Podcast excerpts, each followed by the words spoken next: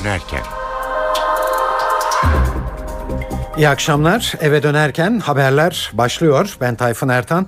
Günün haberleri ve yorumlarıyla her akşam olduğu gibi bu akşam da saat 19.30'a kadar sizlerle beraber olacağız. Öne çıkan gelişmelerin özetiyle başlıyoruz.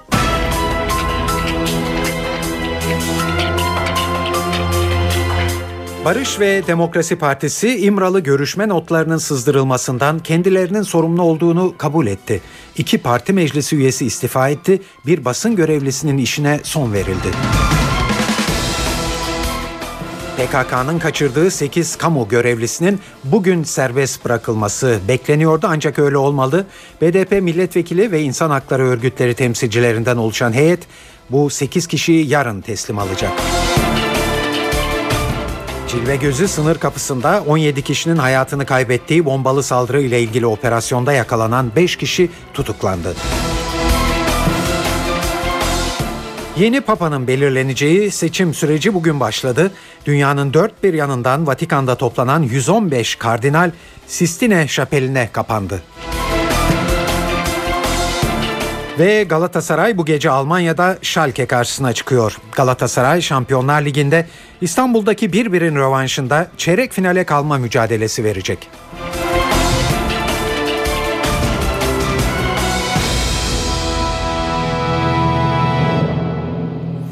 İyi akşamlar. Şimdi bu haberlerin ayrıntısına geçiyoruz.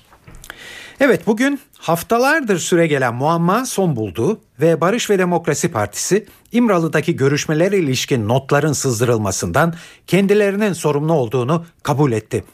BDP'den yapılan yazıklı açıklamada iki parti meclisi üyesi Rauf Kocaman ve Resul Baykara'nın partinin onayı dışında tutanakları çoğalttığının tespit edildiği belirtildi. Bu iki parti meclisi üyesinin öz eleştiri yaparak istifa ettikleri kaydedildi. Açıklamada ayrıca partinin basın bürosunda çalışan Ali Özgüç'ün de bir gazetecinin metinlerin fotoğrafını almasına izin vererek sızdırmada rol oynadığı ve bu nedenle de işine son verildiği açıklandı. Evet bu açıklamanın ayrıntılarını NTV muhabiri Ercan Gürses anlatıyor. İki parti meclisi üyesine tabiri yerinde ise faturanın çıkartıldığı ve aynı zamanda onlarla birlikte basın sorumlusu Ali Özgüç'e Barış ve Demokrasi Partisi'nin basın sorumlusu Ali Özgüç'ün de işine son verilerek aynı zamanda onun da sorumlu ilan edildiğini gösteriyor. BDP tarafından yapılan bir sayfalık açıklama şu şekilde metnin çoğaltılmaması yönünde bir karar vardı. Ama iki parti meclisi üyemiz Rauf Kocaman, Resul Baykara toplantıya ara verildiğinde kimsenin bilgisi ve onayı olmadan tutanakları çoğaltmışlardır. Parti meclisi üyemiz metni çoğaltırken parti personeli de tek bir nüsa halinde kendileri okumak üzere çoğaltmışlardır. Yani iki defa çoğaltılmış metin. Tabii bu sırada basın bürosunda çalışan Ali Özgüç, gazeteci Alper Atalay'ın metin üzerinden fotoğraf çekmesine izin vermiştir. Yani bir gazeteci fotoğrafla metni çoğaltmış. Milliyet'te yayınlanan tutanak resminin bir fotoğraf kaydı olduğu anlaşılmıştır. Bütün bu bilgiler parti organları tarafından değerlendirilmiştir deniyor ve ardından alınan kararlardan bahsediyor. Birisi parti meclisi üyelerimiz kendi sorumluluklarının farkında olarak öz eleştiri mahiyetinde parti meclisi üyeliklerinden istifa etmişlerdir. Yani tutanakları ilk çoğaltan iki parti meclisi üyesi istifa ediyor. Diğer ayrıntı partinin basın biriminde çalışan Ali Özgüç tutanakları parti yönetimine haber vermeyerek bir basın çalışanıyla paylaştığı için işine son verilmiştir deniyor. Ve sonuç bölümü, değerlendirme bölümü. Partinin yetkili organları yaşananlardan dolayı sorumluluğunun farkındadır şeklinde bir öz eleştiri var. İmail'daki görüşme yayınlanmak üzere yapılmamıştır. Dolayısıyla yapılan görüşmenin kendi bilgisi dışında basında yer alması nedeniyle Öcalan'dan özür diliyoruz. Yine görüşme metninde adı geçen kişilerin kurumların da aynı gerekçeden ötürü özrümüzü kabul etmelerini rica ediyoruz ifadesi var. Ancak bu vesileyle partimizi yetkili organlarını, parti yöneticilerini bilerek hedef haline getirenleri, yalan ve yanlış bilgiler yayanları kınıyoruz. Tarihi bir süreç yaşandığının büyük sorumluluklar içerisinde olduğumuzun farkındayız.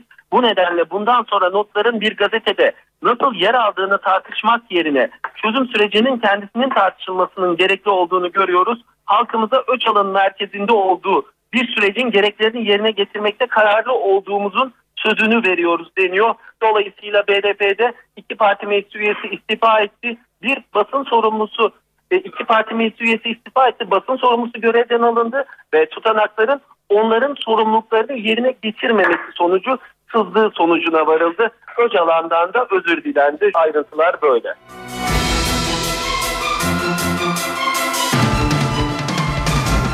Çözüm sürecinde bugün kritik bir viraj olarak görülen bir başka gelişme içinde kulağımız bugün Habur sınır kapısındaydı. PKK'nın kaçırdığı 8 kamu görevlisinin bugün serbest bırakılmaları bekleniyordu ancak öyle olmadı. BDP milletvekilleri ve insan hakları örgütleri temsilcilerinden oluşan bir heyet kaçırılan kişiyi 8 kişiyi yarın teslim alacak. Evet bu konudaki son gelişmeleri de Habur'dan Korhan Varol'dan öğreniyoruz. PKK'nın elindeki 8 kamu görevlisi yarın serbest bırakılacak. Haber, haber Kuzey Irak'tan geldi. Erbil BDP temsilcisi Cemal Coşkun az önce yaptığı açıklamayı ve PKK'nın elindeki 8 esiri yarın serbest bırakılacağı açıklandı. Sabah saatlerinde heyet, onları karşılayacak heyet Habur sınır kapısından geçti ve karayoluyla Erbil'e ulaştı.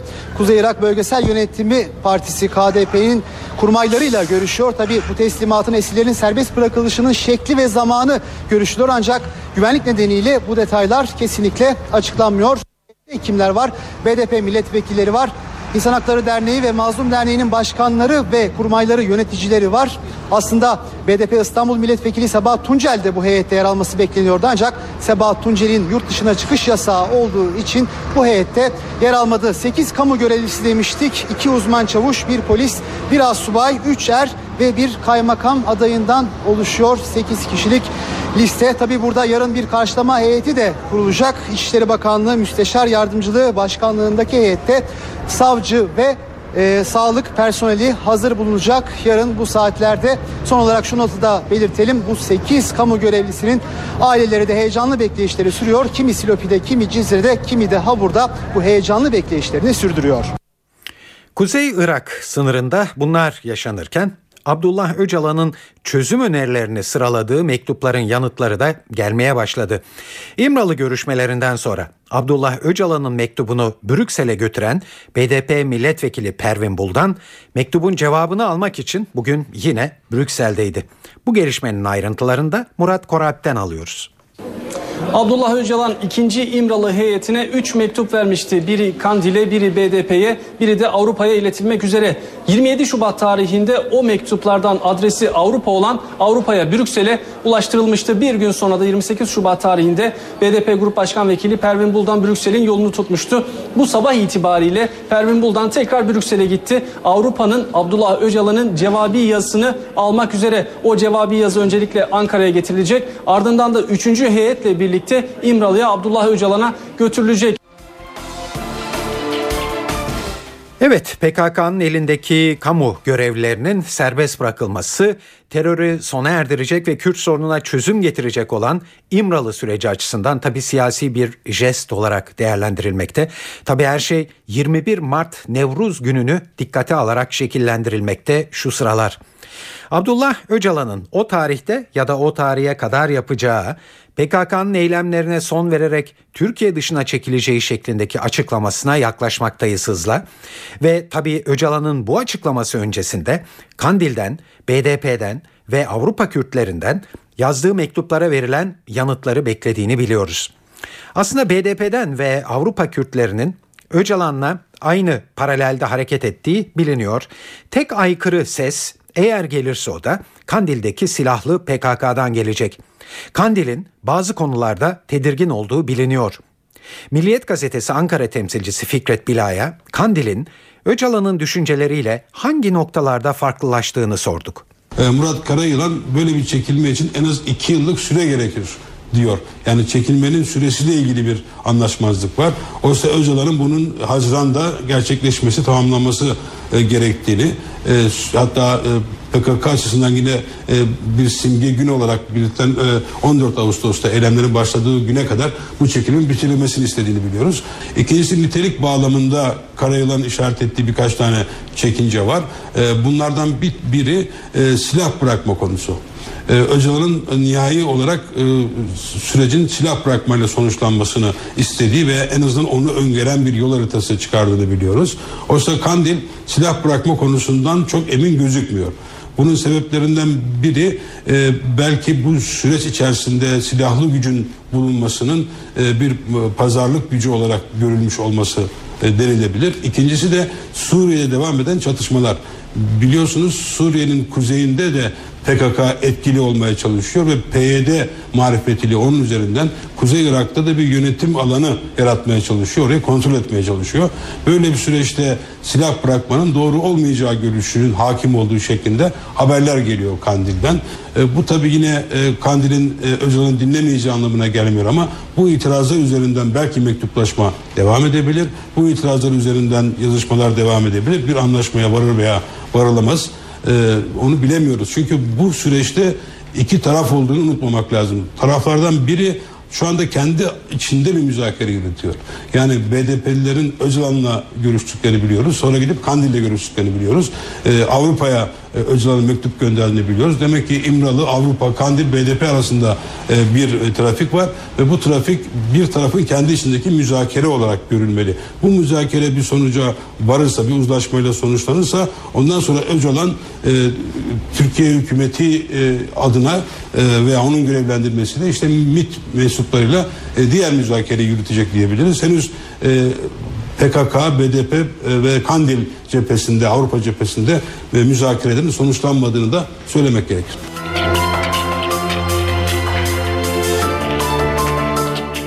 Ankara'da siyasetin sıkıcı grup toplantıları bu yıl başından beri Kürt sorunuyla ilgili gelişmeler nedeniyle merakla beklenir oldu.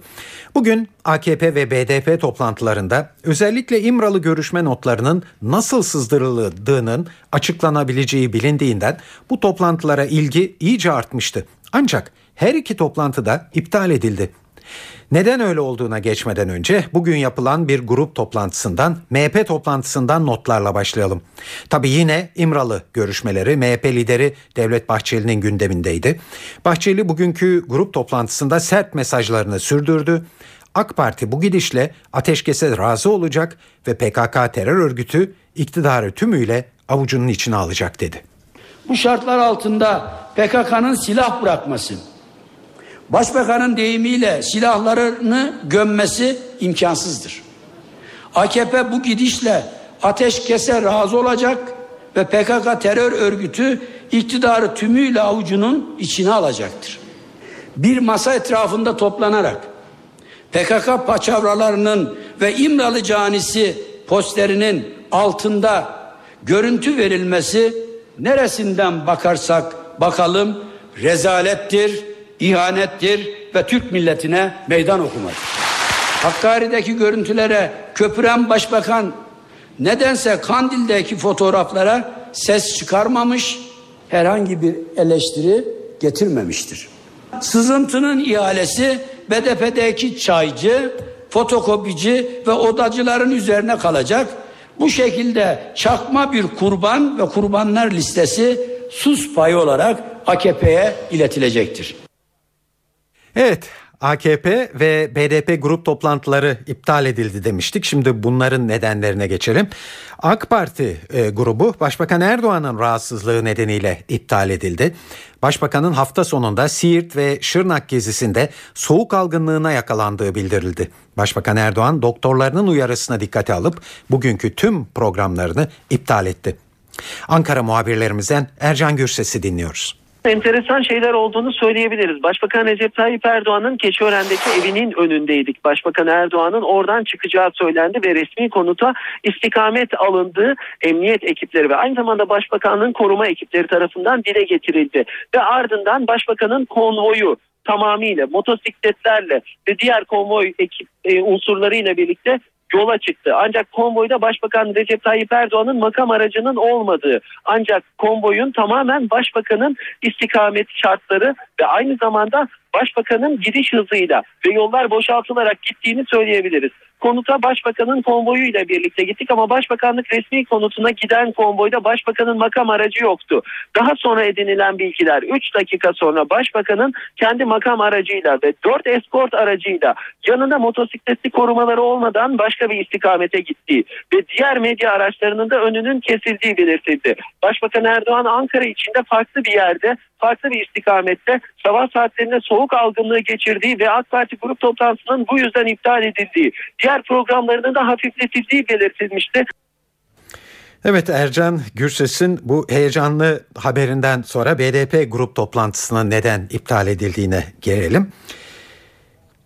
Buradaki e, neden BDP eş başkanı Selahattin Demirtaş'ın da hasta olmasıydı. Ayrıntıları bu sefer NTV Ankara muhabirlerinden Miray Aktağ Uluç'tan alıyoruz. Adalet ve Kalkınma Partisi'nin grup toplantısının iptal edildiği haberinin ardından bir iptal haberi de Barış ve Demokrasi Partisi'nden geldi. Barış ve Demokrasi Partisi'nin eş başkanı Selahattin Demirtaş dün başlayan rahatsızlığı nedeniyle bugün de hastanede anjiyo oldu ve bunun ardından Barış ve Demokrasi Partisi'nin grup toplantısı da iptal edildi. BDP Genel Merkezin, Merkezi'nden bir yazılı açıklamada yapıldı ve söz konusu yazılı açıklamada hastanenin Demirtaş'ın sağlık durumu ile ilgili paylaştığı bilgiler de kamuoyuna duyuruldu. Buna göre Demirtaş'ın dün sabah saatlerinde göğsündeki ağrı ve sıkışma nedeniyle hastaneye kaldırıldığı belirtildi. Selahattin Demirtaş dün akşam hastanede kaldı ve bugün sabah saatlerinde bir anjiyo gerekliliği vurgulandı. Bunun üzerine Selahattin Demirtaş'a anjiyo da yapıldı ve anjiyo sonucunda Selahattin Demirtaş'ın kalp ve damar problemiyle ilgili herhangi bir şikayeti olmadığı belirtildi. Genel durumu iyi olduğu da kaydedildi. BDP eş başkanı Selahattin Demirtaş'ın ve medikal tedavisi düzenlendikten sonra taburcu olacağı bilgisi de yine kamuoyuna duyurulan bilgiler arasında yer aldı. Bu gelişmeler üzerine Barış ve Demokrasi Partisi'nin grup toplantısı da AK Parti'nin grup toplantısının ardından iptal edildi.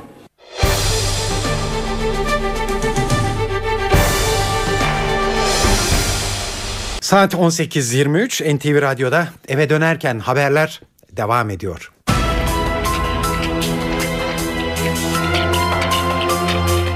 Cilve gözü sınır kapısında 17 kişinin hayatını kaybettiği bombalı saldırıyla ilgili operasyonda yakalanan 5 kişi tutuklandı. İddiaya göre zanlılar eylem için 35 bin dolar aldıklarını itiraf ettiler. Yine iddiaya göre Kilis'teki sığınmacılara yönelik ikinci bir saldırının hazırlığı içindeydiler. NTV muhabiri Hasan Uylaş'ı dinliyoruz. Cilve gözü sınır kapısında 17 kişinin hayatını kaybettiği saldırıya ilişkin biri Türk 5 kişi tutuklandı. Soruşturmaya ilişkin ayrıntılar da ortaya çıkmaya başladı. Zanlılardan ikisi patlamanın yapıldığı araçta Türkiye'ye geldi. İki kişi de kaçtıkları Suriye'den operasyonla getirildi. Soruşturmanın perde arkasında MİT, Emniyet İstihbarat ve Terörle Mücadele Dairesi'nin koordineli çalışması yatıyor. Saldırıyı AB adlı kişinin organize ettiği patlayıcı yüklü aracı sınır kapısına getirildiği belirlendi patlamadan önce Suriye'ye dönen iki kişinin de zanlının kardeşi YB ile karısı Zeyşe olduğu belirlendi. Takip alınan AB Türkiye'ye döndüğü 7 Mart'ta sınırda yakalandı. Onun yakalanmasıyla birlikte olayın sırrı da çözüldü. AB bomba yapımında kendisine yardım eden kardeşi YB ile kardeşinin karısı Zeyşe'nin Halep yakınlarında yaşadığı evin adresini verdi.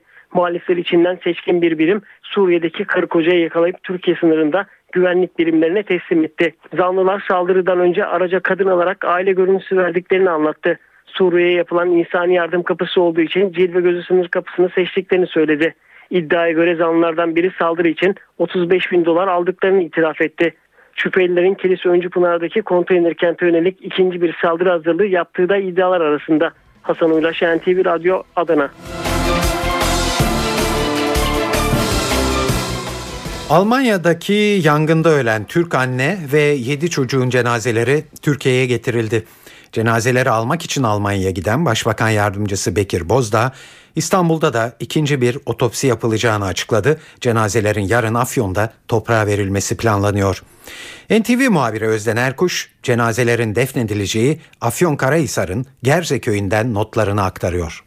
Afyonkarahisar'da acı vatandan Almanya'dan ana vatana dönecek evlatlarını bekliyor. Büyük bir hüzün içerisinde ve sessizlik içerisinde şu anda bulunduğumuz yer Gezler Köyü. Burası hayatını kaybeden annenin aslında baba ocağı. Her ne kadar uzun yıllar boyunca buraya gelmesi de burada çok sayıda akrabası olduğunu söyleyelim. Aslında orada doğmuştu, orada büyümüştü ama uzun yıllar boyunca buraya gidip gelmişti. Son 16 yıldır maddi yetersizlik dolayısıyla yakınlarını, akrabalarını ziyaret edip edemiyordu. Konuştuğumuz akrabaları da bu noktanın altını çizdiler. 10 çocuğuyla seyahat etmesi mümkün değildi. Zaten maddi durumu da çok güçlü değildi. O yüzden sıklıkla buraya gelemezdi dediler.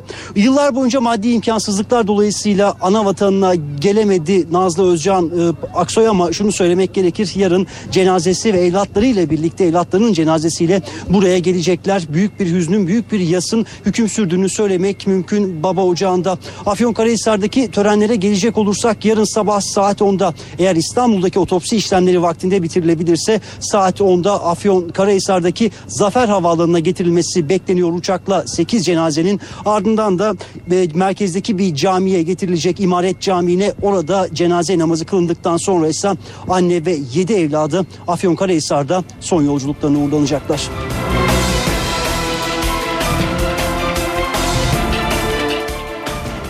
Bu akşam Şampiyonlar Ligi maçları var malum ve Galatasaray sezonun en kritik maçına bu gece Almanya'da Schalke karşısında çıkıyor. Şampiyonlar Ligi ikinci turunda İstanbul'daki birbirin rövanşında Galatasaray çeyrek finale kalma mücadelesi verecek. Bu zorlu maç öncesindeki ayrıntıları NTV Spor'dan Irmak Kazuk anlatıyor. Burada 60 bini aşkın futbol severin e, oluşturacağı oldukça sıcak bir atmosferde Galatasaray Schalke'ye konuk olacak. Dün akşam saatlerinde Sarı Kırmızılılar buradaki son çalışmasını ve de bir de basın toplantısı gerçekleştirdiler. Basın toplantısında teknik direktör Fatih Terim ve Burak Yılmaz'ın e, bugünkü karşılaşmaya yönelik önemli açıklamaları vardı. Özellikle Fatih Terim'in e, Drogba, Snyder ve Burak üçlüsünün sahada olacağını e, bizlerle paylaşması günün en flash haberlerinden detaylarından bir tanesiydi. Dün yapılan antrenmanın ardından bugünkü karşılaşmada belki durumu soru işareti olarak gözüken Dani'nin e, bugünkü mücadelede oynayıp oynamayacağının da bugün e, akşam saatlerinde maç öncesinde teknik direktör Fatih Terim'in vereceği karar doğrultusunda belli olacağını bir not olarak aktaralım. Sarı Kırmızıların kalesini bugün Fernando Muslera koruyacak.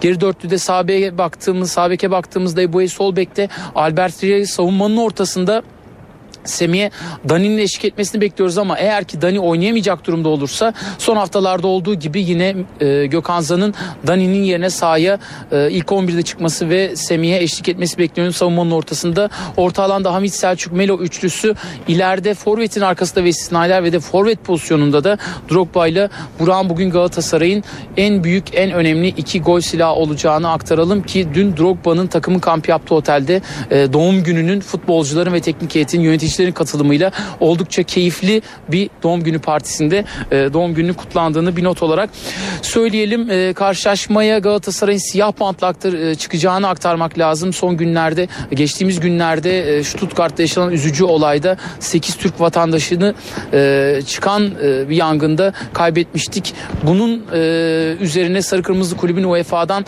karşılaşmaya siyah bantla çıkma yönünde bir talebi olmuştu. UEFA'nın bu talebi olumlu şekilde kabul ettiğini bir not olarak aktarmak lazım. Aynı zamanda Şalke Kulübü de stat e, scoreboardundan da yayınlayacağı Türkçe mesajla başsağlığı dileyeceğini bir not olarak aktaralım.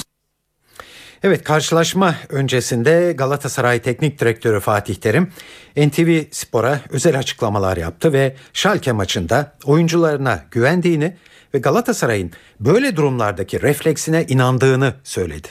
E tabii ki maç yaklaştıkça, saat yaklaştıkça herkesin tabii dikkati, heyecanı, konsantresi tamamen maça. Bizim de öyle.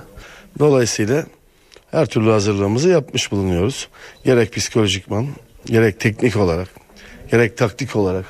Hatta sahanın içerisinde olabilecek tüm aksiliklere veyahut da e, yanlış yaptığımız işlere de hazırlıklı olarak sahaya çıkacaklar.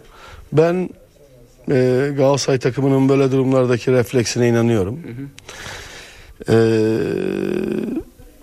oyuncularımın konsantre olduğuna ve buradan ilk 8'e girerek kazanarak ayrılmak istediklerini e, hissediyorum.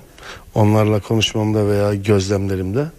E, ümit ediyorum ki dünyadaki tüm Galatasaraylılara buradan e, elimizi kalbimize götürerek onlarla beraber olduğumuzu, onların da bizle beraber olduğunu hissettiğimiz bu güzel anlarda bir önemli galibiyet daha tattırırız. Ee, bütün çalışmalarımız bu yönde oldu. İnşallah ee, kazanmak için Kazanacağız inşallah ama kazanmak için her şeyi yapacağız. Olmasa da benim oyuncularım e, hiç e, gurur duymaktan vazgeçmeyeceğim bir oyuncu grubu olacaktır. Gelelim sarı kırmızılıların golcüsüne. Mur- Burak Yılmaz akıllı ve sabırlı bir şekilde maça hazır olduklarını söyledi. Valla e, her şeyimizle buraya geldik. Son derece konsantre, son derece isteyerek ama akıllı, e, sabırlı. Her şeyimizle buraya konsantre olmuş bir Galatasaray olarak geldik. E, böyle maçlar e, futbolcular için gurur verici. Hem hedeflerine ulaşabilmek açısından hem mücadelesini göstermek hem kendini ve camiasını kanıtlamak adına. E, bunun için her şeyimiz mevcut. Tek yürek olduk. Maçı bekliyoruz. Evet biz de buradan bir not ekleyelim. Son 21.45'te başlayacak maç. Bu e, maçı Star TV'den izleyebileceksiniz. Eğer dışarıdaysanız ya da arabanızdaysanız NTV Radyo'yu çevirin. NTV Radyo'dan da maçı canlı olarak dinleyebileceksiniz.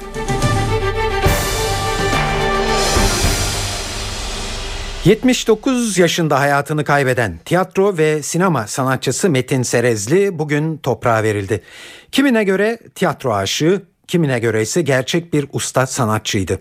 Uzun süredir akciğer kanseri tedavisi gören Metin Serezli için vasiyeti gereği tiyatroda ayrı bir tören yapılmadı. Oğlu Murat Serezli'ye göre Metin Serezli babadan öte bir dosttu. İşte 43 sene çok sıklıkla bir araya gelen arasından su sızmayan bir baba oğul ilişkimiz vardı babamla. Mükemmel bir babaydı. Tam bir akıl hocası, bir idol, ikon, mentor. Çok samimiydi oğullarıyla ilişkisi.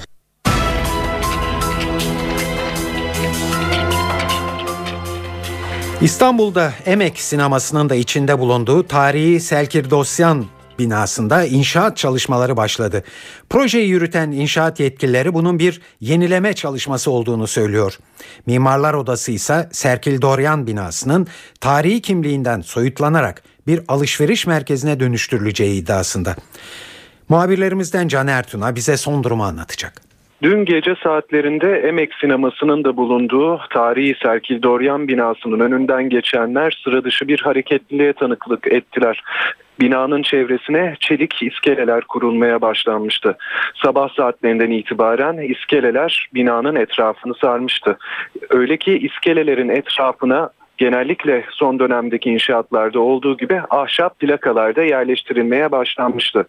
Süreci yakından takip edenler inşaat ruhsatının artık verildiği yönünde yorumladılar bu durumu. Aralarında 68 yıllık İnci Pastanesi'nin de bulunduğu son 4 dükkan 7 Aralık'ta tahliye edilmişti. Proje yürüten kamer inşaat yetkilileri bunun bir yenileme çalışması olduğunu savunuyor. Mimarlar Odası ise Serkil Doryan binasının yanındaki tarihi bina gibi kimliğinden soyutlanarak bir alışveriş merkezine dönüştürüleceği iddiasında. Bu konuyla ilgili yasal, yasal süreçte devam etmekte. İstanbul 9. İdare Mahkemesi projeyle ilgili yürütmeyi durdurma kararı vermişti 2010 Mayıs ayında kararı gerekçelendirirken telafisi imkansız zararlar doğrulabileceğini belirtmişlerdi. Ancak aynı mahkeme kısa bir süre sonra usul yönünden bu kararını iptal etti. Bunun ardından inşaatın ya da yenilemenin öne açılmış oldu ancak Mimarlar Odası süreci Danıştay'a taşıdı ve Danıştay'daki temiz süreci halen devam etmekte. Hemen hatırlayalım. Proje kamuoyunda da yoğun tepki çekmişti. Çeşitli sivil toplum örgütlerinin önderliğinde çok sayıda kişi bina önünde çeşitli gösteriler düzenlemişlerdi. Saat 18.41 NTV Radyo'da eve dönerken haberlere ekonomi e, dünyasından bir gelişmeyle e, devam edeceğiz. Türkiye ekonomisinin zayıf karnı malum cari açık. Cari açıklama e, bir gerileme e, vardı bir süredir. Bu gerileme devam ediyor. Ocak ayında cari işlemler açığı beklentilere yakın bir düzeyde 5,6 milyar dolara geriledi. Cari açık rakamların ayrıntılarını Ankara'daki ekonomi muhabirlerimizden Ahmet Ergen'den öğreniyoruz. Ocak ayında cari açık 5,6 milyar dolar oldu. Bu neye işaret ediyor? Geçen yılın aynı dönemine göre %2 oranında bir düşüş var cari açıkta aylık bazda rakam olarak. Yıllıklandırılmış cari açıkta son 26 ayın en düşük seviyesinde Ekonomi Bakanı Zafer Çağlayan'ın değerlendirmesinde öne çıkan not da bu. 46,8 milyar dolarlık rakam son 26 ayın yıllıklandırılmış e, cari açık anlamdaki en düşüğü. E, Ekonomi Bakanı Çağlayan 2012'deki e, cari açık gerilemesinden sonra 2013'ün de iyi başladığına dikkat çekiyor ve Nisan ayı için bir e, iddiayı, bir hedefi ortaya koyuyor. Nisan ayı başında e, gayri safi yurt içi hasılanın %6'sının altına düşecek diyor Bakan Çağlayan. Yaptığı değerlendirme bu yönde ve Ocak ayındaki iyi performansa yönelik bir değerlendirmesi de var. E, bu iyi performansın esas sebebi mal ve hizmet ihracatındaki artış. Her iki grupta da çift taneli artış oranlarıyla karşı karşıya olduğumuza dikkat çekiyor Ekonomi Bakanı Çağlayan. Ve buradan yaptığı yorum da şu daha sağlıklı bir ekonomi için daha fazla üretim yapmak özellikle katma değerli e, üretim katma değeri yüksek üretim yapmak ve bunları da yurt dışına satmamız gerekiyor. Türkiye ekonomisi açısından ihtiyacın bu olduğunu belirtiyor Bakan Çağlayan. Bir notu daha aktaralım. Cari açığın orta vadeli programda yer alan 60,7 milyar dolarlık hedefin altında kalacağını da belirtiyor Bakan Çağlayan 2013 için. Peki cari açıktaki bu gerileme acaba para ve sermaye piyasalarına nasıl yansıdı? Bugün yaşanan gelişmeleri CNBC'den Enis Şenerdem'den dinliyoruz. İyi akşamlar. Küresel piyasalarda yön arayışı devam ediyor. Endeksleri destekleyecek belli bir hikayenin olmaması nedeniyle borsalar bir gün yükselirken ertesi gün geri çekiliyor. Ancak Amerika'da durum biraz daha farklı. Ekonomik verilerin iyi gelmesi ve Merkez Bankası Fed'in bol likidite politikalarından vazgeçmeye niyetinin olmaması Wall Street endekslerini rekorlara taşıyor. İçeride ise İMKB'nin yükseliş hareketi yerini bir miktar yatay seyre bıraktı. Son birkaç gündür endekste sıkışık seyir var. Bugün SPK'nın Türksel'e 3 bağımsız üye ataması Türksel hisselerinin %4'ün üzerinde yükselmesini sağladı ve bu gelişme de İMKB'yi destekledi. Borsa günü %0.27 primle 83.300 seviyesinin üzerinde kapattı. Para piyasalarında Euro dolardaki 1.30 desteği çalışmaya devam ediyor. TL tarafında ise yatay görüntü sürüyor. Kur günü 1.80-20'den tamamladı. Tahvil piyasasında da değişimler sınırlı. Gösterge faiz günü %5.80'den tamamladı.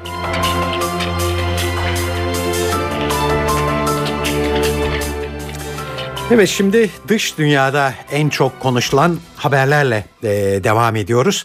Tabii en başta İtalya, Vatikan geliyor. 16. E, Benedikt'in Papa'nın sürpriz istifasından sonra yeni Papa'nın belirleneceği seçim süreci bugün başladı. Dünyanın dört bir yanından Vatikan'a giden 115 kardinal yeni Papa'yı belirlemek için Sistine Çapeli'ne kapandı. Bu 115 kardinal şapelde Papa'yı seçene kadar kilit altında tutulacaklar ve dış dünyayla temas edemeyecekler ve gözler Sistine çapelinden yükselen dumanın renginde olacak. Duman ne zaman beyaza dönecek o zaman yeni papa seçilmiş olacak. Şimdi İtalya'ya uzanalım ve papalık seçiminden notlar için NTV İtalya muhabiri Şeyda Kanepa'yı dinleyelim. Bu oylamada hemen e, yeni papanın seçilmesi beklenmiyor ancak yine gözler e, yeni papanın seçiminin müjdeleneceği Sistina Şepeli'nin bacasından çıkacak duman renginde olacak. Eğer dumanın rengi beyaz olursa papanın seçildiği anlaşılacak. Siyah olursa bir sonraki oylama beklenecek. Yarından itibaren ikisi sabah ikisi öğleden sonra olmak üzere günde de toplam 4 e, oylama yapılacak. Bundan önceki papa seçimlerinde ortalama 2 ile 4 gün arasında e, seçim e, süresi olmuştu. E, bu kez eğer e, 4 favori kardinalden biri seçilirse ilk iki gün içinde yeni papanın isminin açıklanması bekleniyor. Ancak bu 4 favori kardinal dışında birini düşünüyorlarsa 115 kardinal işte o zaman sürpriz bir ismin gelmesi kuvvetle muhtemel. 4 kardinalin başında İtalyan kardinal Angelo Sodano geliyor. 115 kardinalden 77 oyu alan papa seçilecek. Kardinal Sodano'nun şimdi 50 oyu olduğu e, konuşuluyor. Ondan sonra Sodano'dan sonra New York e, kardinali e, Dolan var ikinci sırada. Onu Brezilyalı Scherer izliyor. E, Quebec kardinali Kanadalı Volette favoriler arasında. Bu öğleden sonra yapılacak oylamadan sonra papalar dinlenmeye çekilecek. Sistina Şepeli'nin hemen yanındaki Santa Maria evinde dinlenecekler. Papa, e, Papa adaylarının bakımı için e, görevlendiren 90 hizmetli gizlilik yemini etti. Eğer bu e, Sistina Şapeli'nden haber çıkarsa ki imkansız gözüküyor. Kendileri kiliseden aforoz edilecekler. O yüzden Papa'nın ismi açıklanana kadar dışarı haber çıkılmayacağına, dışarıya dair haber sızmayacağına kesin gözüyle bakılıyor. Arjantin'le İngiltere'nin yıllardır üzerine hak iddia ettiği, günümüzde ise İngiliz bayrağının dalgalandığı Falkland Adaları sorununda ada halkı son sözünü söyledi. Adada yapılan referandumda halkın %99'u İngiltere bayrağı altında yaşamaktan yana oy kullandı. %1 de olsa İngiltere'ye hayır diyenler bulunması şaşırtıcı geldi. Ayrıntıları BBC Türkçe servisinden Hüseyin Alkan anlatıyor. Referandumda halka Falkland Adaları İngiliz yönetimine bağlı kalmaya devam etsin mi diye soruldu. Falkland Adaları'nın nüfusu 3000 civarında ve referandum %90 oranında bir katılımla yapıldı. Oy kullanan 1517 kişiden sadece 3'ü İngiliz yönetimine hayır dedi. Referandum Arjantin'in adalar üzerindeki taleplerini yoğunlaştırması üzerine yapıldı. Ancak bu sonucun 30 yıl önce savaşan İngiltere ile Arjantin arasındaki gerilimi sona erdirmesi beklenmiyor. Aksine açıklamalar gerginliğin daha da artabileceğine işaret ediyor. İngiltere Başbakanı David Cameron, Falkland halkının kendi kaderini tayin hakkı olduğunu belirtti ve Arjantin dahil tüm ülkeler sonuca saygı göstermeli dedi. Arjantin Cumhurbaşkanı Cristina Kirchner ise referandumu tanımadıklarını ve bunun hiçbir hukuksal bağlayıcılığı olmadığını söyledi. Kirchner, burada yaşayanların isteklerinin adaların hangi ülkeye ait olduğunu belirleyemeyeceğini söylüyor. Falkland adalarında yaşayanların tamamına yakını İngiliz. Arjantinlilerin büyük bölümü Las Malvinas olarak adlandırdıkları adaların kendi ülkelerine ait olduğunu düşünüyor. Arjantin yetkililer adaları 1767 yılında İspanyollardan devraldıklarını, İngiltere'nin 1833'te buraya el koyduğunu söylüyor. İngiltere ise adalarda ilk yerleşimi kendisinin kurduğunu öne sürüyor. Falkland adalarının 60 milyar civarında petrol rezervi olduğu tahmin ediliyor. Hüseyin Alkan, Londra. Amerika Birleşik Devletleri'nde New York Belediyesi'nin obeziteye karşı aldığı meşrubat yasa kararı yürürlüğe girmeden iptal edildi. Size dün de duyurmuştuk bunu. New York'ta bir mahkeme kararı keyfi olduğu gerekçesiyle iptal etti. Belediye yetkilileri kararı temize götüreceklerini açıkladılar. New York Belediyesi'nin kararı kentteki restoran ve kafelerde 470 mililitreden büyük bardak ve şişelerde şekerli içecek satılmasını yasaklamıştı. Belediye Başkanı Michael Bloomberg kararı obeziteyle mücadele için aldıklarını söylemişti. Libya'da ev yapımı içkilerden içen 51 kişi zehirlenerek hayatını kaybetti. Libyalı sağlık yetkilileri 378 kişinin de başkent Trablus'taki hastanelerde tedavi altında tutulduğunu duyurdu. Başkent hastanelerinde içki zehirlenmesi nedeniyle acil durum ilan edildi. Zehirlenmenin nedeninin içki yapımında metanol kullanılması olduğu belirtiliyor. Libya'da içki satışı ve tüketimi yasak ama kara borsada kaçak içki bulmak mümkün. Çeçen lider Ramazan Kadirov Kudüs yakınlarında cami inşa ediyor. Kadirov'un El Aksa kadar görkemli olacak dediği cami için seçtiği yer Kudüs'e 10 kilometre uzaklıktaki Ebu Goş yerleşim birimi. Çoğunlukla Çeçen nüfusun yaşadığı yerleşim biriminde yapılan camide 5000 kişinin aynı anda namaz kılabilmesi planlanıyor. Kadirov günü geldiğinde açılış töreni içinde bölgeye gitmeye hazırlanıyor. Çeçen lidere göre cami projesi İsrail ve Rusya arasındaki ilişkileri de güçlendirecek. Ramazan Kadirov, Çeçenistan'ın başkenti Grozny'de de Avrupa'nın en büyük camisini yaptırmıştı. Sansasyonel bir politikacı olarak bilinen Kadirov, doğum günü kutlamasına dünyaca ünlü yıldızları çağırmış, kısa bir süre önce de Fransız aktör Gerard Depardieu'yu Grozny'de ağırlayarak lüks bir daire hediye etmişti. 2007 yılından bu yana Çeçenistan'ı yöneten Kadirov siyasi olarak Moskova'ya yakın bir çizgi izlemekte.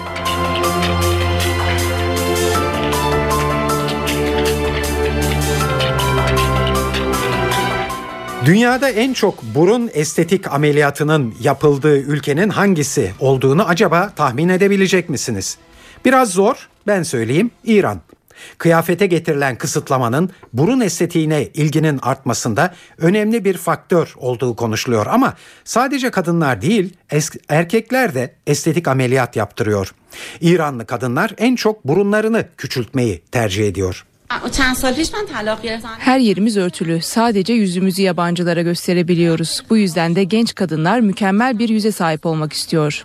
Her yıl kadın erkek 200 bin İranlı'nın burun estetiği için ameliyat masasına yattığı ve bir ameliyatın fiyatının 1650 dolarla 3000 dolar arasında değiştiği anlaşılıyor. İranlılar burunlarını yaptırmak için bankalardan kredi bile alıyormuş. Burun ameliyatının ardından en çok yapılan estetik ameliyatlar karın ve yüz gezdirmeymiş.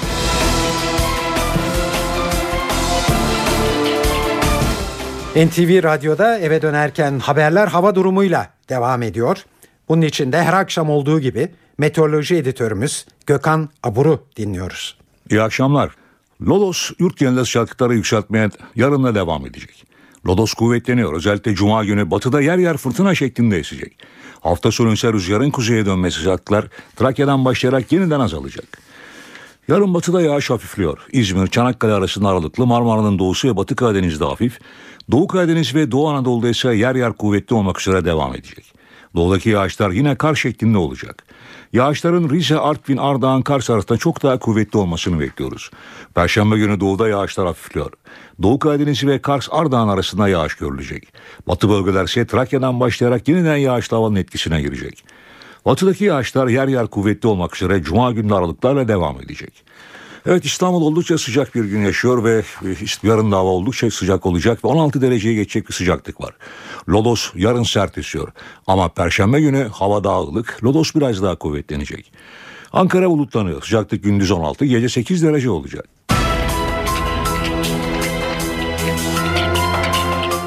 Barış ve Demokrasi Partisi İmralı görüşme notlarının sızdırılmasından kendilerinin sorumlu olduğunu kabul etti. İki parti meclisi üyesi istifa etti, basın sorumlusunun işine de son verildi. PKK'nın kaçırdığı 8 kamu görevlisinin yarın serbest bırakılması bekleniyor. Ve Galatasaray bu gece Almanya'da Schalke karşısına çıkıyor. Galatasaray Şampiyonlar Ligi'nde İstanbul'daki birbirin rövanşında çeyrek finale kalma mücadelesi verecek.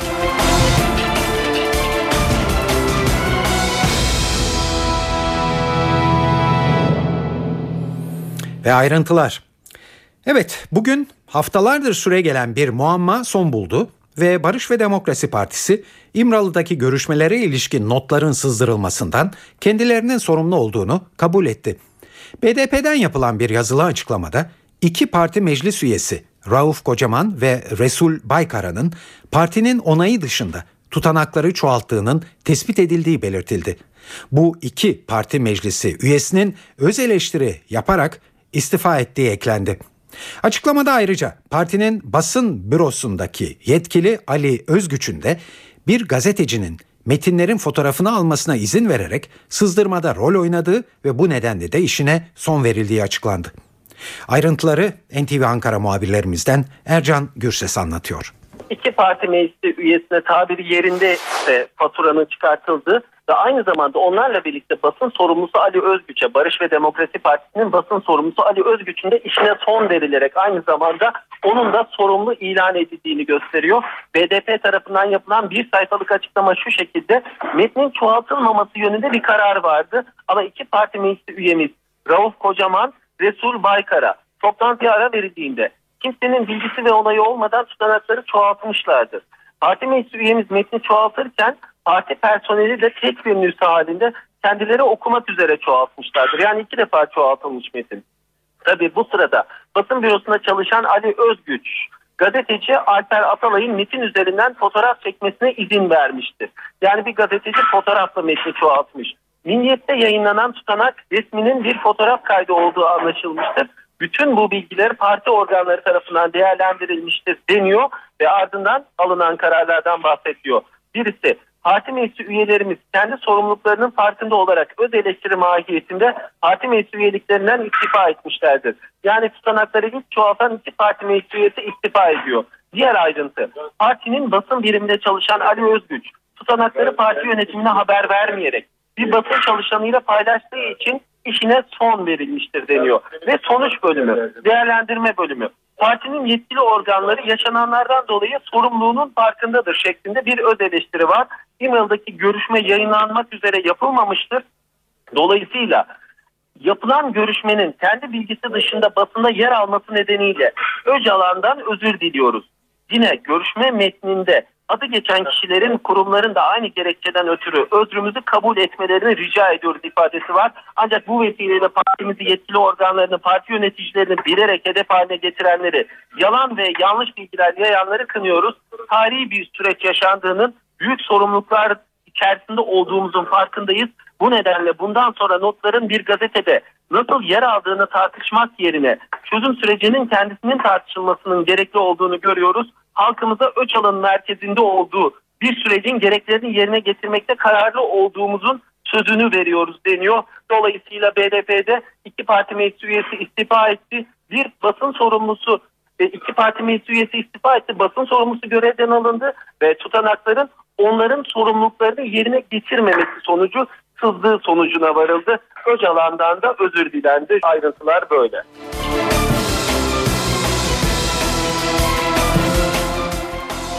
Evet çözüm sürecinde bugün kritik bir viraj olarak görülüyordu ee, bir gelişme ve bizim de kulağımız bugün bütün gün boyunca Habur sınır kapısındaydı. PKK'nın kaçırdığı 8 kamu görevlisinin bugün serbest bırakılması bekleniyordu çünkü. Ancak öyle olmadı. BDP milletvekilleri ve insan hakları örgütleri temsilcilerinden oluşan bir heyet kaçırılan kişiyi teslim almak üzere Kuzey Irak'taydı. Ancak bu işlem yarın gerçekleştirilecek.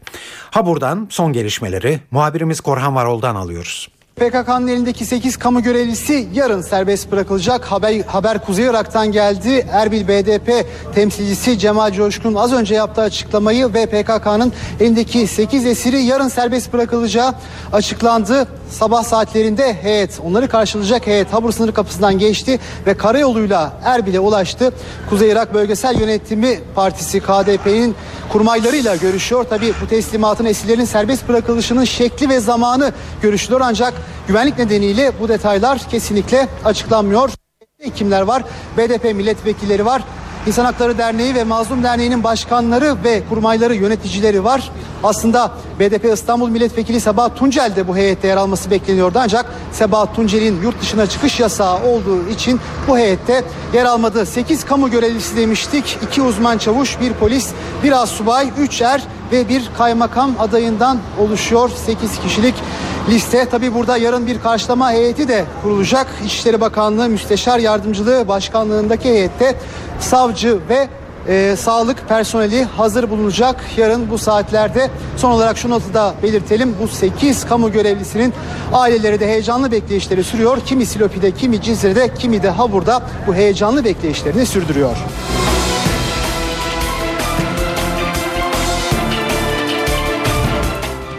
Galatasaray bu akşam sezonunun en kritik maçına Almanya'da çıkıyor Schalke karşısında.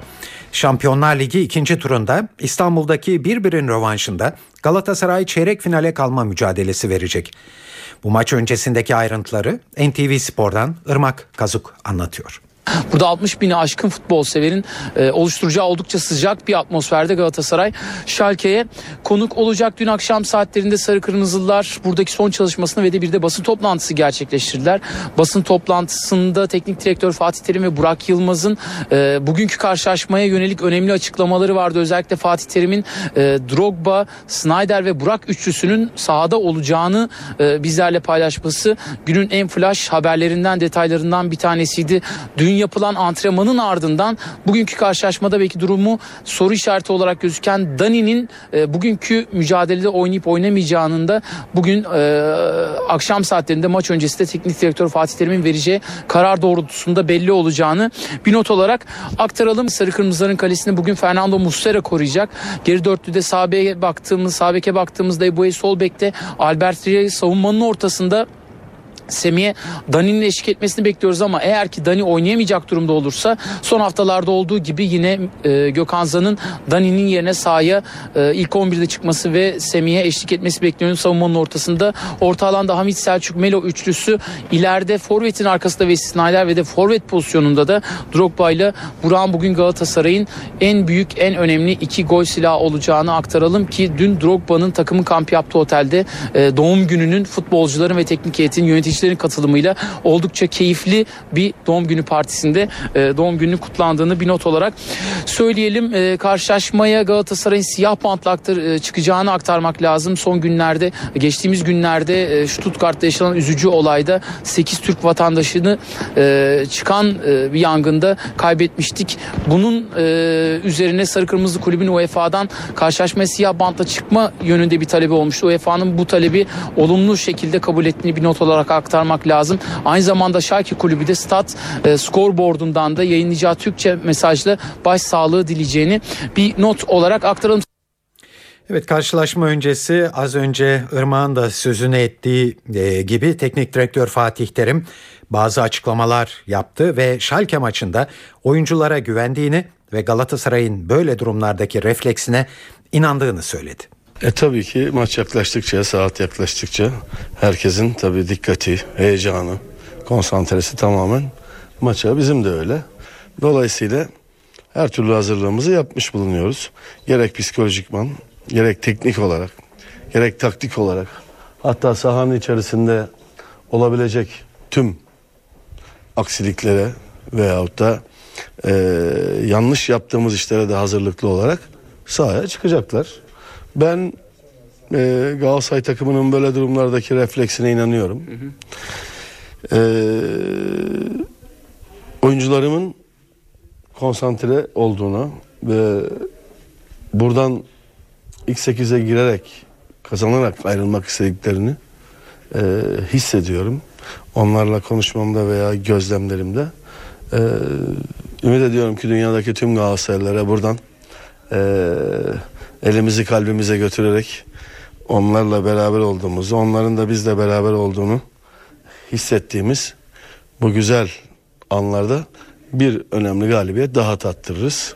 Ee, bütün çalışmalarımız bu yönde oldu. İnşallah ee, kazanmak için kazanacağız inşallah ama kazanmak için her şeyi yapacağız. Olmasa da benim oyuncularım ee, hiç e, gurur duymaktan vazgeçmeyeceğim bir oyuncu grubu olacaktır. Ve tabi Burak Yılmaz bugün de e, gol atmak isteyen Galatasaray'ın golcü futbolcusu. Akıllı ve sabırlı bir şekilde maça konsantre olduk diyor. Valla e, her şeyimizle buraya geldik. Son derece konsantre, son derece isteyerek ama akıllı, e, sabırlı. Her şeyimizle buraya konsantre olmuş bir Galatasaray olarak geldik. E, böyle maçlar e, futbolcular için gurur verici. Hem hedeflerine ulaşabilmek açısından hem mücadelesini göstermek hem kendini ve camiasını kanıtlamak adına. E, bunun için her şeyimiz mevcut. Tek yürek olduk. Maçı bekliyoruz. Ve son bir bilgi notu. Bu maçı saat 21.45'te Star TV'den canlı olarak izleyebileceksiniz. Tabi NTV Radyo'dan da aynı saatten itibaren canlı olarak dinleyebilirsiniz.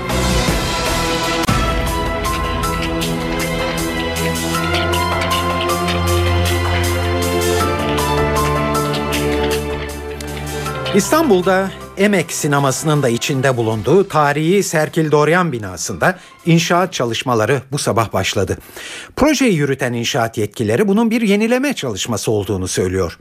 Mimarlar Odası ise Serkil Doryan binasının tarihi kimliğinden soyutlanarak bir alışveriş merkezine dönüştürüleceği iddiasındalar. Muhabirimiz Can Ertın'a bize son durumu anlatıyor. Dün gece saatlerinde Emek sinemasının da bulunduğu tarihi Serkil Doryan binasının önünden geçenler sıra dışı bir hareketliliğe tanıklık ettiler. Binanın çevresine çelik iskeleler kurulmaya başlanmıştı. Sabah saatlerinden itibaren iskeleler binanın etrafını sarmıştı. Öyle ki iskelelerin etrafına genellikle son dönemdeki inşaatlarda olduğu gibi ahşap plakalarda yerleştirilmeye başlanmıştı. Süreci yakından takip edenler inşaat ruhsatının artık verildiği yönünde yorumladılar bu durumu. Aralarında 68 yıllık İnci Pastanesi'nin de bulunduğu son 4 dükkan 7 Aralık'ta tahliye edilmişti. Proje yürüten kamer inşaat yetkilileri bunun bir yenileme çalışması olduğunu savunuyor. Mimarlar Odası ise Serkil Doryan binasının yanındaki tarihi bina gibi kimliğinden soyutlanarak bir alışveriş merkezine dönüştürüleceği iddiasında.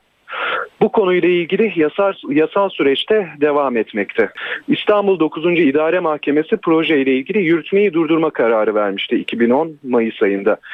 Kararı gerekçelendirirken telafisi imkansız zararlar doğrulabileceğini belirtmişlerdi. Ancak aynı mahkeme kısa bir süre sonra usul yönünden bu kararını iptal etti. Bunun ardından inşaatın ya da yenilemenin öne açılmış oldu ancak Mimarlar Odası süreci Danıştay'a taşıdı ve Danıştay'daki temiz süreci halen devam etmekte. Hemen hatırlayalım. Proje kamuoyunda da yoğun tepki çekmişti. Çeşitli sivil toplum örgütlerinin önderliğinde çok sayıda kişi bina önünde çeşitli gösteriler düzenlemişlerdi.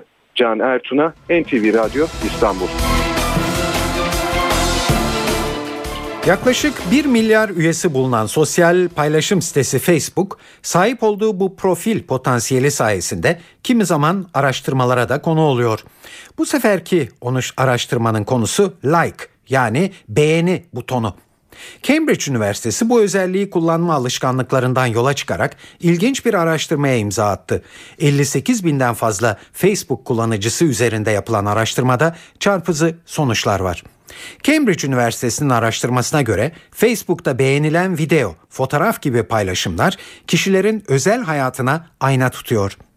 Profillerinde kişisel bilgilerini belirtmemiş kişilerin beğeni butonunu ne için kullandığı bu kişilerin siyasi tercihlerini ve zeka seviyelerini kolayca ortaya çıkartıyormuş.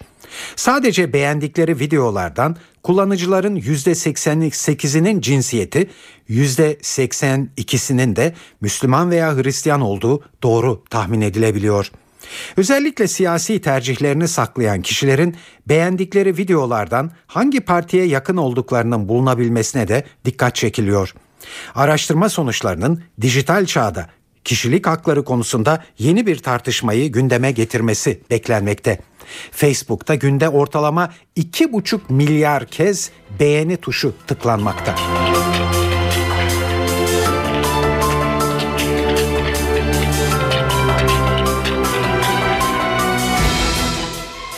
Evet şimdi kültür ve sanat faaliyetlerinden derlediğimiz e, haberlere e, geçeceğiz. Size çeşitli etkinliklerden bir derleme sunuyoruz.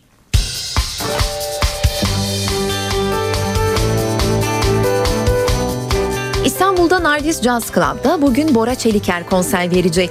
Yeni albümü Bora Book'tan parçalar seslendirecek olan Çeliker saat 21.30'dan itibaren sahnede. Caz severler için bir diğer alternatif Alt Jazz Club'da. Yeni Zelandalı arp sanatçısı Natalia Mann konuk olacak mekana bugün. Mann konserde İstanbul'dan ilham aldığı orijinal kuartet projesi Pasif İsti sunacak müzik severlerin beğenisini. Sanatçı saat 21.30'dan itibaren sahnede. Fulya Sanat bugün Mançalı Şövalye müzikaline ev sahipliği yapıyor. Don Kişot'un yazarı Cervantes'in başından geçenleri konu alan müzikalde Don Kişot rolünü Murat Göksu üstleniyor. Eserin orkestra şefliğini ise Murat Kodallı ve Hüseyin Kaya dönüşümlü olarak yapıyor. Müzikalin başlama saati 20. İstanbul Devlet Tiyatrosu Ne Güzel Şey Hatırlamak Seni adlı oyunuyla bu akşam küçük sahnede seyirci karşısına çıkıyor. Nazım Hikmet şiirlerinin sahneye taşındığı eserin yönetmeni Metin Belgin. Oyunun başlama saati 20. Ankara'da operet sahnesinde Özsoy Kuartet konseri var bugün. Ankara Devlet Opera ve Balesi Orkestrası sanatçılarından oluşan topluluk saat 20'den itibaren sahnede. Diyarbakır Devlet Tiyatrosu Duşan Kovaçeviç'in kaleme aldığı Dar Ayakkabıyla Yaşamak adlı oyunu bugün başkent Küçük Tiyatro'da sahneliyor. Özelleştirilerek kapatılan bir ayakkabı fabrikasında 5 işçinin haklarını almak için başlattığı direnişi konu alan oyunu Engin Altan Düz Yatan yönetiyor. Oyun saat 20'de başlıyor. 20. İzmir Avrupa Jazz Festivali devam ediyor. Festivalde bugün Polonyalı ünlü piyanist Marcin Wasilewski ve grubu konser veriyor. Ahmet Adnan Saygun Sanat Merkezi'ndeki konser saat 20.30'da. Evlilik, yeminler, güzel aşk sözcükleriyle başlayan evlilik seremonisinden delilik parodisine uzanan trajikomik bir süreç. Tiyatro yazarı Mine Artun'un kaleme aldığı Benimle Delirir Misin adlı oyun işte bu süreci tiyatro sahnesine taşıyor. Bugün Antalya Kültür Merkezi'nde sahnelenecek oyun saat 20'de. Adana'da Hacı Ömer Sabancı Kültür Merkezi Adana Devlet Tiyatrosu sahnesinde ise Karımla Evleniyorum adlı oyun var bugün. Bu oyunda sevginin, saygının azaldığı ve sadece nikahlı oldukları için evliliklerini sürdüren çiftlerin düştükleri durumu anlatan bir komedi. Oyun saat 20'den itibaren sahnede. Akşam evdeyseniz CNBC'de Wuthering Heights, Uğultulu Tepeler adlı film izlenebilir bugün. Emily Bronte'nin en sevilen kitabından uyarlanan filmde Juliette Binoche ve Ralph Fiennes rol alıyor. Film saat 22'de başlıyor. Öncesinde saat 19'da The Closer, 20'de Revolution ve 21'de de The Carrie Diaries adlı diziler ekranda olacak. E2'de saat 23'te The Walking Dead, Star'da da saat 20'den itibaren 20 dakika adlı dizi izlenebilir. Saat 21.45'te ise Schalke Galatasaray maçı başlayacak. Eve dönerken haberler bu akşam da burada sona eriyor. Bu yayının editörlüğünü Onur Koçaslan, stüdyo teknisyenliğini Ceyhun Hoşol yaptı. Ben Tayfun Ertan. Hepinize iyi akşamlar diliyoruz. Hoşçakalın.